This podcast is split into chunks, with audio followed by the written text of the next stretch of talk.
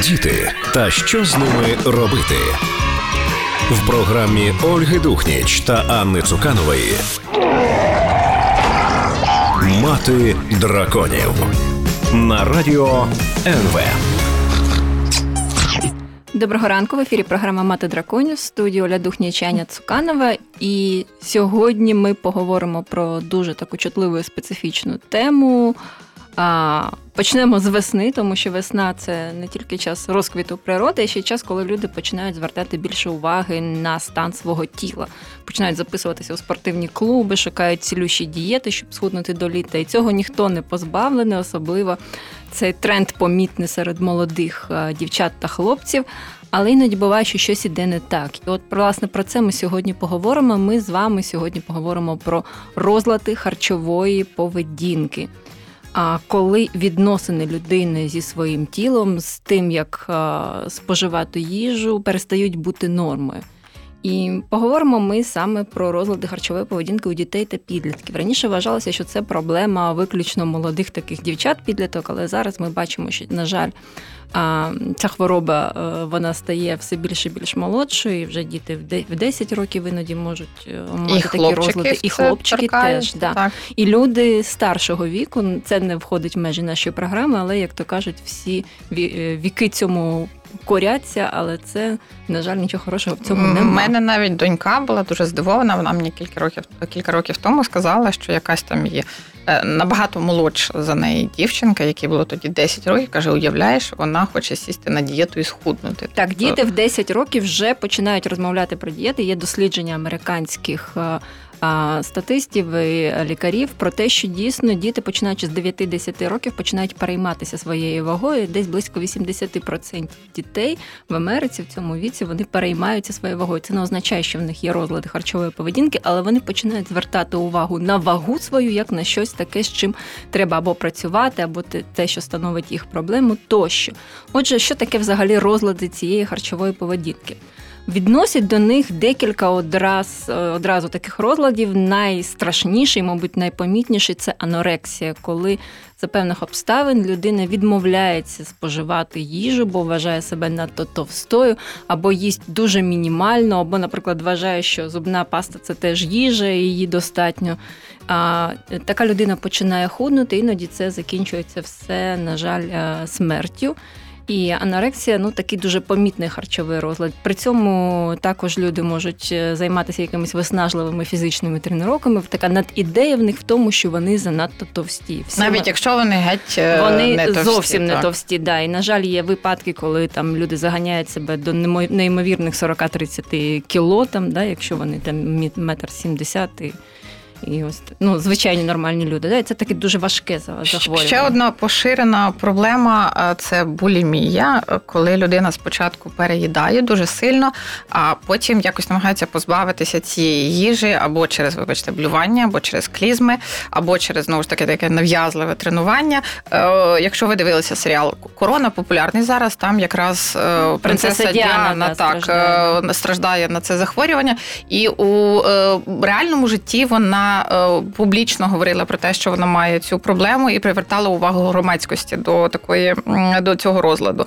А наприклад, Леді Гага, наша е, інша сучасна селебриті, на щастя, ще жива, зізналася, що страждає від булімії е, та анорексії із 15 років. Ось так, тобто і, це, не, не дуже да. така вже рідкісна. Це історія. не рідкісно, да від 7 до 9% популяції загалом вважається, що вони мають харчові розлади. Не завжди ці розлади помітні. Ми окремо про це поговоримо поговоримо. Я просто хочу назвати ще два. Це таке переїдання, коли людина просто багато їсть, іноді навіть переїдає там до втрати свідомості. Це такі теж є розлад. І є такий розлад, нещодавно його е, якось оформили. Називається він орторексія, коли людина намагається споживати виключно здорову їжу, здорову в лапках, тому що кожна людина так собі сама це вибирає, що вона вважає здоровою, там якесь органічне харчування, так от вона вишукує, намагається. Якщо ви думаєте, що у вас все класно, не факт, але але не дуже переймайтеся все ж таки з цього приводу, так. тому що хороша новина в тому, що розклади харчової поведінки лікуються, але до ним уважними. Е, ну треба бути уважними. В першу чергу уважними до своїх е, дітей, да, тому, тому що, що є і погана новина, віці... що да на жаль не завжди видно, коли дитина починає, ну скажімо так, свої специфічні ці відносини з їжею, тому що зазвичай діти навіть несвідомо розуміють, що вони роблять щось не так, і це може засмутити, наприклад, батьків, або батьки можуть завадити їхні цілі схуднути, да, умовно кажучи, і це якраз той самий час, е, коли насправді ці проблеми проявляються. Угу. Ось тому ну ми ми всі е, переживаємо за наших підлітків, да? але ось ну можливо трошки є ще одна причина. Не так, щоб зразу переживати, але уважно е, поспостерігати за тим, як дитина поводиться, чи вона е, продовжує, наприклад, харчуватися за загальним столом, чи у вас є сімейні там вечері, наприклад, регулярність. Це насправді страшенно корисна штука, в тому числі і як профілактика харчових розладів. Чи ви бачите, от просто бачите своїми очима, як дитина їсть? Чи ви просто її спитали, там ти, ти сьогодні там суп поїла mm-hmm. на обід? Вона каже, да, да, да, да. Ось, але потім виявляється, що той суп стоїть або він вилитий у унітаз, там, наприклад. Да. Так. Да. Ну і треба звертати увагу, наприклад, чи стає їжа такою ключовою темою в житті дитини. Вона дуже багато і зовнішність, да, і зовнішність, да, чи вона там багато про це розмовляє, чи шукає якісь там рецептики, які там низькокалорійні, чи щось таке. Оце все такі дзвіночки, на які треба звертати увагу. Це не означає обов'язково, що у вашої дитини розлад харчової поведінки, але це можливо привід е, уважніше придивитися за тим, як вона харчується, і е, можливо проконсультуватися зі спеціалістом для того, щоб перевірити, що можливо це просто якісь знаєте такі підліткові заскоки. Взагалі, да, так, всі діти бувають. люблять там, да, от щось там нове, особливо дівчата. Ну хто там на цих дієтах ніколи не сидів. Всі сиділи на якійсь дієті, це ж цікаво, себе перевірити. Да? Ну і це ж мода, таки, да, це ж масова мошесть така. От, ну і взагалі дуже багато різних причин приводять. Раніше в всьому винили суспільство і родину, що це так родина, там на це особливо там було багато психоаналітичних таких спекуляцій, які не завжди правдиві, там що це з родиною пов'язано там з відносинами з батьком чи з матір'ю. Зараз все більше кажуть про те, що є ще й генетична складова таких захворювань. Взагалі це дуже комплексна і складна проблема, і винити когось одного, особливо винити там цьому дитину. Ну це це не варто робити. І себе теж не варто себе їсти те, за да, те, що ви прям щось да, таке да, зробили. Що ви зробили щось Ось. не так. Але якщо у сім'ї є е, родичі, у яких спостерігаються підтверджені розлади харчової поведінки, це може бути чинником, який може вплинути на ваш дитину. Не обов'язково, так. але це один із факторів ризику. А... І про все це ми зараз поговоримо у наступній частині нашої програми з лікарем-психологом університетської клініки Національного медичного університету Юлією Ячник. Залишайтеся з нами. Це програма Мати драконів. Діти та що з ними робити в програмі Ольги Духніч та Анни Цуканової. Мати драконів на радіо НВ. Я нагадую, що в ефірі програма Мати драконів. Е, сьогодні ми говоримо про е, розлади харчової поведінки у дітей та підлітків. З вами Аня Цуканова і Оля Духніч. І до нас приєдналися лікар-психолог із університетської клініки Національного медуніверситету е, Юлія Ячнік, яка спеціалізується зокрема на харчових розладах. Юлія, доброго ранку. І ми б да, хотіли попросити її фахово нам розказати, як же на що звертати увагу батькам і куди бігти, якщо раптом виявилося, що проблема існує в дитини.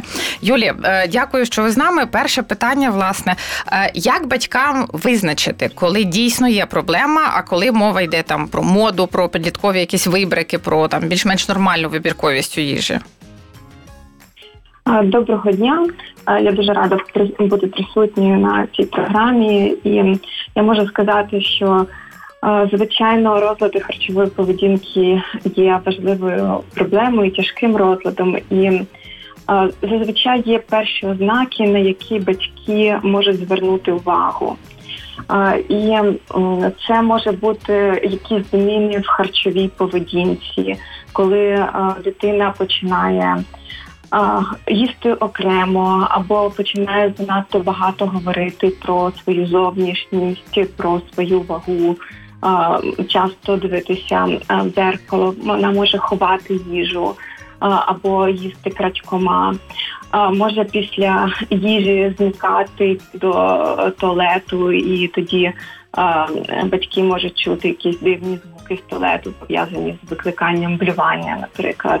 Також можуть з'являтися такі незвич... незвичні е, ритуали, пов'язані з їжею, наприклад, е, їжу різати на маленькі шматочки, Мгм. пережовувати кожен шматочок так дуже, дуже довго.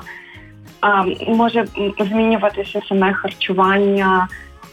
Дитина може відмовлятися від якихось певних цілих груп продуктів або від певних продуктів, які здаються занадто калорійними. При цьому дитина може так дуже нав'язливо бути зацікавлена різними кулінарними шоу а, та передачами. Рецептами намагатися готувати і годувати своїх оточуючих, так? Так, так, все вірно. Або ви- або вона може намагатися так споживати лише таку а, безпечну або здорову їжу. Тобто тема їжі фактично стає таким ключовим елементом життя, центральним, так? От е, мене ще питання, Юлія. Раніше казала, що от таким захворюванням страдають виключно дівчата-підлітки, що це такий, знаєте, син- синдром відмінниць, які такі дуже обов'язкові у всьому. Чи наскільки це дійсно так? Ну це, це не зовсім так, бо розладами харчової поведінки можуть страждати люди в будь-якому віці, і в підлітковому, і в дорослому, і в старшому віці, і ними страждають як і чоловіки, так і жінки. В середньому в загальній популяції близько 2% жінок можуть протягом е, життя е, мати розлад харчової поведінки. Але якщо ми кажемо про дівчат-підлітків, то це близько 5% дівчат-підлітків можуть мати розлад харчової поведінки, а за іншими дослідженнями навіть до 13%. Угу. Угу. Що стосується хлопчиків, то, а, е, то що стосується чоловіків, то приблизно 0,3% чоловіків в популяції можуть мати анорексію і десь 3% можуть мати компульсивні переїдання. А у чоловіків так це тому, що вони ну якось здорові, спокійніше ставляться до їжі свого зовнішнього вигляду, чи у них просто воно менше діагностується, тому що вони до лікарів не ходять? Це зараз є така гіпотеза, що е, розлади харчової поведінки у чоловіків можуть бути менш діагностовані, тому що Угу. е, навіть у медичних працівників може бути таке уявлення, що це більш жіночий розлад, Угу. тому він діагностується пізніше, або він може трохи по-іншому протікати ніж у жінок, і тому також його можуть пропускати. І звичайно, це може бути сама така сама стигматизація, коли чоловіки не хочуть звертатися. А, е, Юлія, а у мене от трошки з іншого боку ще питання. А, в принципі, не так давно ну, людство, да, там, західна цивілізація е, звернулася до такої проблеми, як розлади харчової поведінки. Е, Чи не є це результатом ну, такої певної гіпердіагностики? Та? Тому що от ми, коли готувалися, от Оля знайшла дані, скажімо, по штатам, що там, по-моєму, аж до 9% населення. 30 мільйонів в них офіційно зареєстровано от в асоціації. і да, у мене розладів. виникає думка, а це не результат ну, гіпердіагностики, так? І може це насправді все не так страшно? А, ну насправді е, розлади харчової поведінки вони були, мабуть, на протязі всієї е, протягом цієї історії людства. І є дані про те, що це були а, і в 18 столітті, і раніше. А, просто тоді а, це так не називалося. Мгм. Коли вже були розроблені міжнародні класифікації хвороб, а, то з'явилися чіткі діагностичні критерії. А, і навпаки почали звертати увагу на ці стани, бо вони є дуже важкими для лікування і можуть викликати незворотні наслідки для здоров'я і навіть закінчуватися смертю. І ми кажемо, що для підлітків, наприклад, а, які мають розлад харчової поведінки, у них ризик померти в 10 разів вищий ніж у інших підлітків. Угу. От, а, власне, в нас залишається одна хвилинка і невеличке питання, потім ми повернемося до програми. А, чи є якісь а, передумови, да? якісь люди, можливо, більш схильні, якісь менш схильні до розладів харчової поведінки? Чи є умовні групи ризику? Ну, скажімо так, е, є взагалі різні фактори ризику, е, які е, сприяють розвитку розладів харчової поведінки. Так, наприклад, якщо ми говоримо про психологічні фактори ризику, то це є певні риси характеру. Які Наприклад, схильність до перфекціонізму, так так звана така обсесивно-компульсивні риси. Перфекціонізм, така негнучкість мислення, багато правил, схильність до порядку, симетрії, надмірні такі сумніви. Низька самооцінка, можливо. Так, це це одна частина. Це така об'єктивна. Я дуже перепрошую. Я змушена буду вас перервати, тому що ми маємо відключитися на кілька хвилин. Значить, ми продовжимо говорити про розлади харчової поведінки в наступній частині нашої програми. Нагадую, що це мати драконів. З вами Аня Цуканова, Оля Духніч. Е, через кілька хвилин ми повернемося. Діти та що з ними робити в програмі Ольги Духніч та Анни Цуканової. Мати драконів на радіо НВ. А я нагадую, що в ефірі програма Мати драконів студії Оля Духнічаня Цуканова. Ми сьогодні говоримо про розлади харчової поведінки з нашим спеціалістом Юлією Ячник і Продовжуємо розмову. От, власне, в мене Юля питання: от е, як може сім'я зашкодити або допомогти дитині? Да? От Що можна казати дитині, що не можна казати дитині стосовно її раціону, стосовно її тіла, тому що одна з причин, як ми вже казали, да, це відношення значущих близьких до проблеми до дитини. Е, особливо, якщо враховувати, що у нас в принципі така національна культура спілкування з дітьми часто, на мій погляд, зводиться до лекцій і нотацій. Так. Так, е, якщо казати про профілактику е, розладів харчової поведінки, то те, що батьки можуть зробити зі свого боку, це якраз е, підтримувати самооцінку дитини, бо низька самооцінка є фактором ризику для розвитку розладів харчової поведінки, тобто говорити, спілкуватися, чути. Використовувати активне слухання, намагатися знизити кількість нотацій правила більше більше діалогу та більше відкритого спілкування. Це один фактор. Інший фактор профілактики це формування такого здорового. Е, ставлення до харчування, їжі та до тіла, бо дуже часто навіть батьки можуть бути рольовою моделлю, які можуть бути незадоволені власним тілом, власною вагою, передавати це своїм а, своїм дітям. Або казати, щось ти якась така товста. Оце як я таке чую, мені хочеться покусати прямо. Да. Так, так, ось ця критика зовнішності, що е, більшість дітей проходять такий період е, під час свого статевого дозрівання, коли вони такі трохи пухкі. Е, і е, в цей період, якщо батьки починають критикувати, то це також може е, бути фактор е, таким фактором ризику. Ви ще дуже цікаво говорили про роль е, сімейних вечер у профілактиці е, розладів харчових. Е, так, взагалі, сімейне спілкування всередині сім'ї є дуже важливим таким фактором захисту не тільки від розладів харчової поведінки, а й від багатьох проблем психічного здоров'я. Є дослідження, які кажуть, що регулярні сімейні вечері є одним з найбільших факторів захисту будь-яких е, психічних розладів у підлітковому віці. Тут, мабуть, От мене варто додати, що це не значить сімейна вечеря, коли всі сидять і втикають так, кожен свій смартфон. А, Юль, а, в мене ще питання: що можуть зробити батьки, да, куди бігти, якщо в них з'явилися підозри щодо ну, того, що в дитини якісь проблеми з харчовою поведінкою? Ну, по-перше, треба е, зрозуміти, чи це є дійсно розлад і для цього треба консультація фахівця. А для цього треба поговорити з дитиною. А а як це зробити правильно? Це ж не прийдеш до неї. Тебе що, булімія, да? анорексія? Так, насправді. Щось ти забагато їси.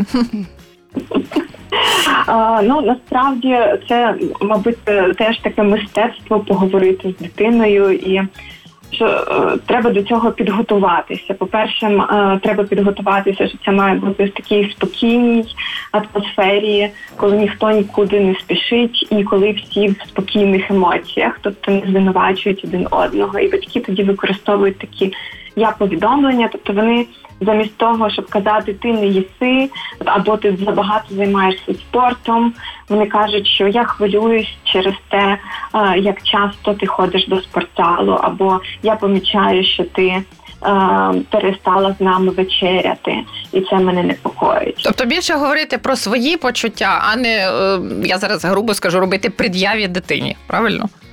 Так, треба говорити про факт. Да? Тобто я бачу, що ти часто ходиш до ванної кімнати після е, після вечері. і Я чую звуки е, блювання, і тому я переживаю про тебе. Я я думаю, що це якась проблема. От, до речі, ще одне питання: втрата ваги. Багато хто думає, що ну от анорексія це коли такий да, жива мумія ходить. Чи дійсно це так?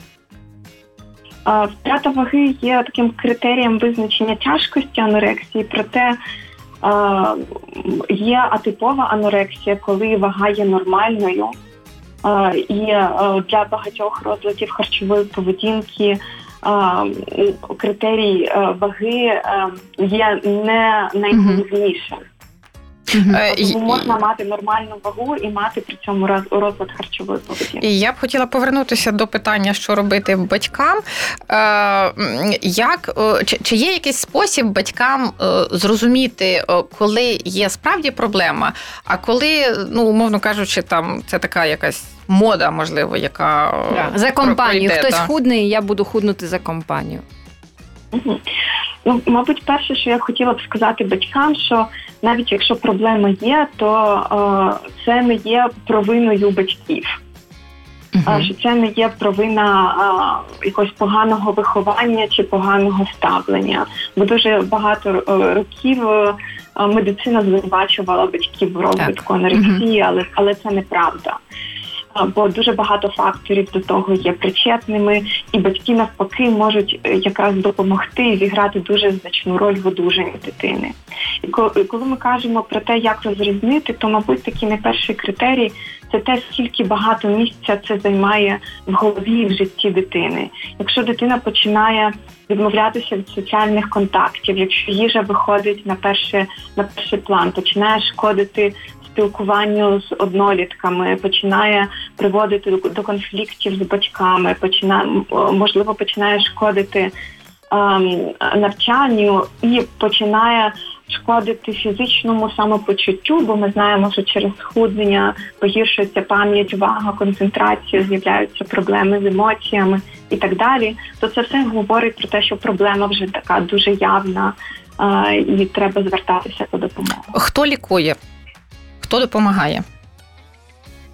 В Україні е, діагноз розладу харчової поведінки виставляє дитячий лікар-психіатр, але е, лікування є комплексним.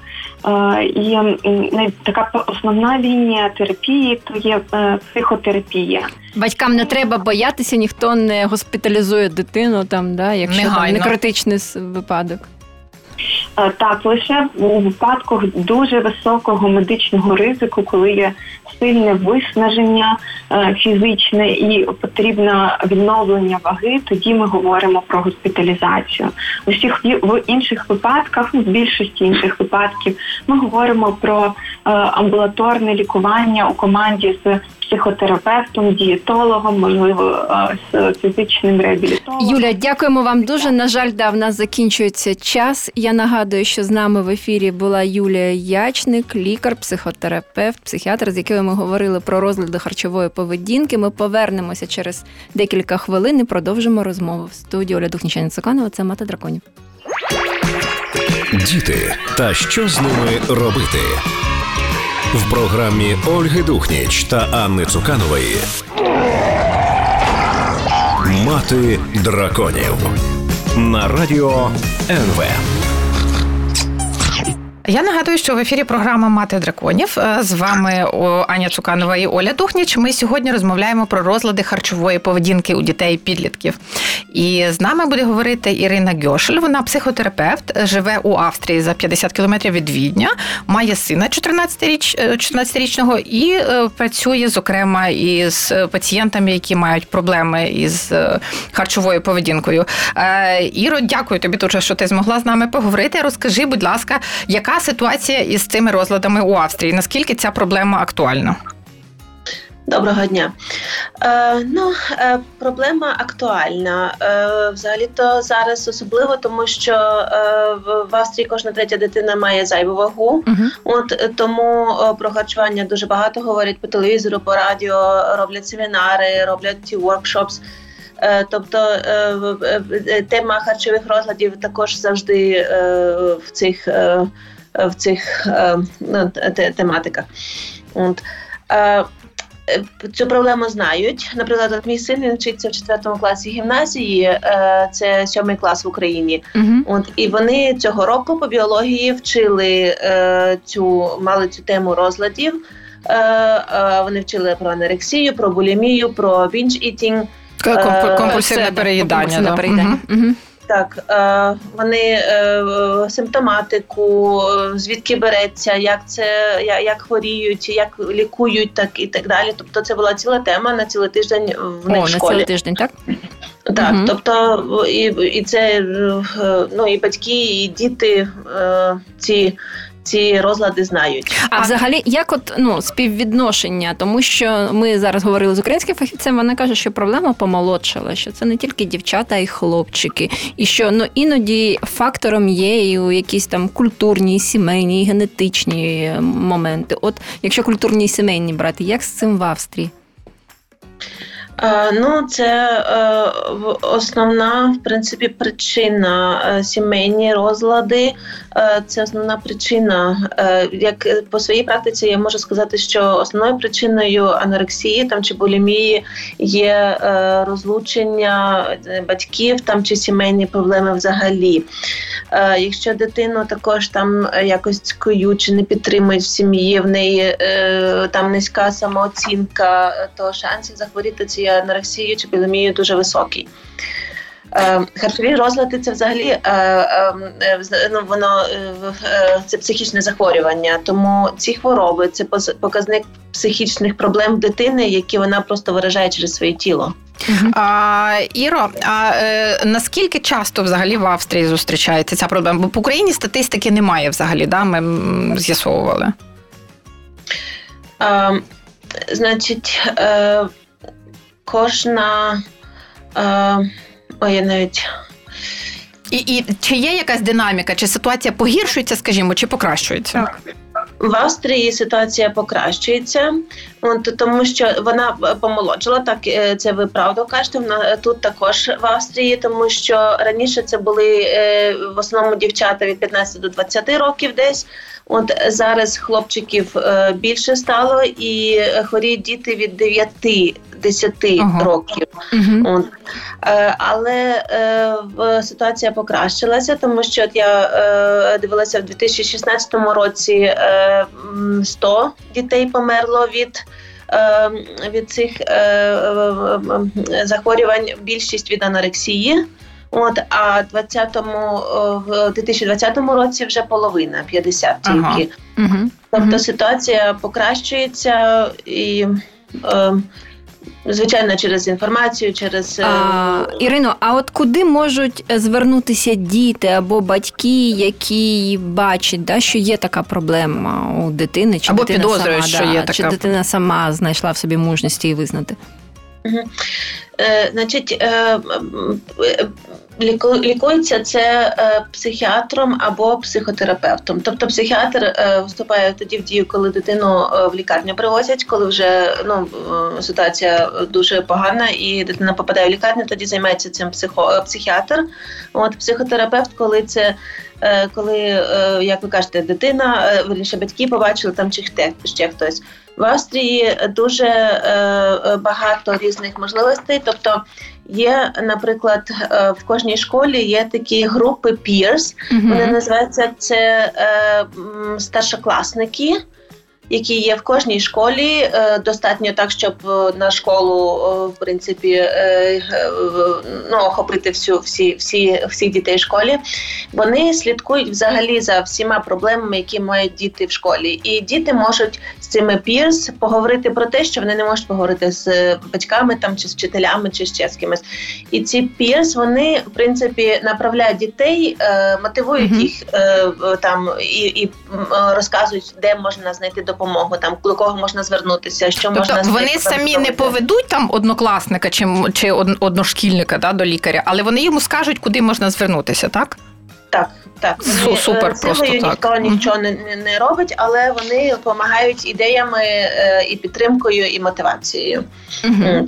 Потім є ще така гаряча лінія, тобто е, телефон, номер телефону, який доступний е, скрізь. Е, його можна побачити в кожній школі, е, в магазинах, в публічних місцях.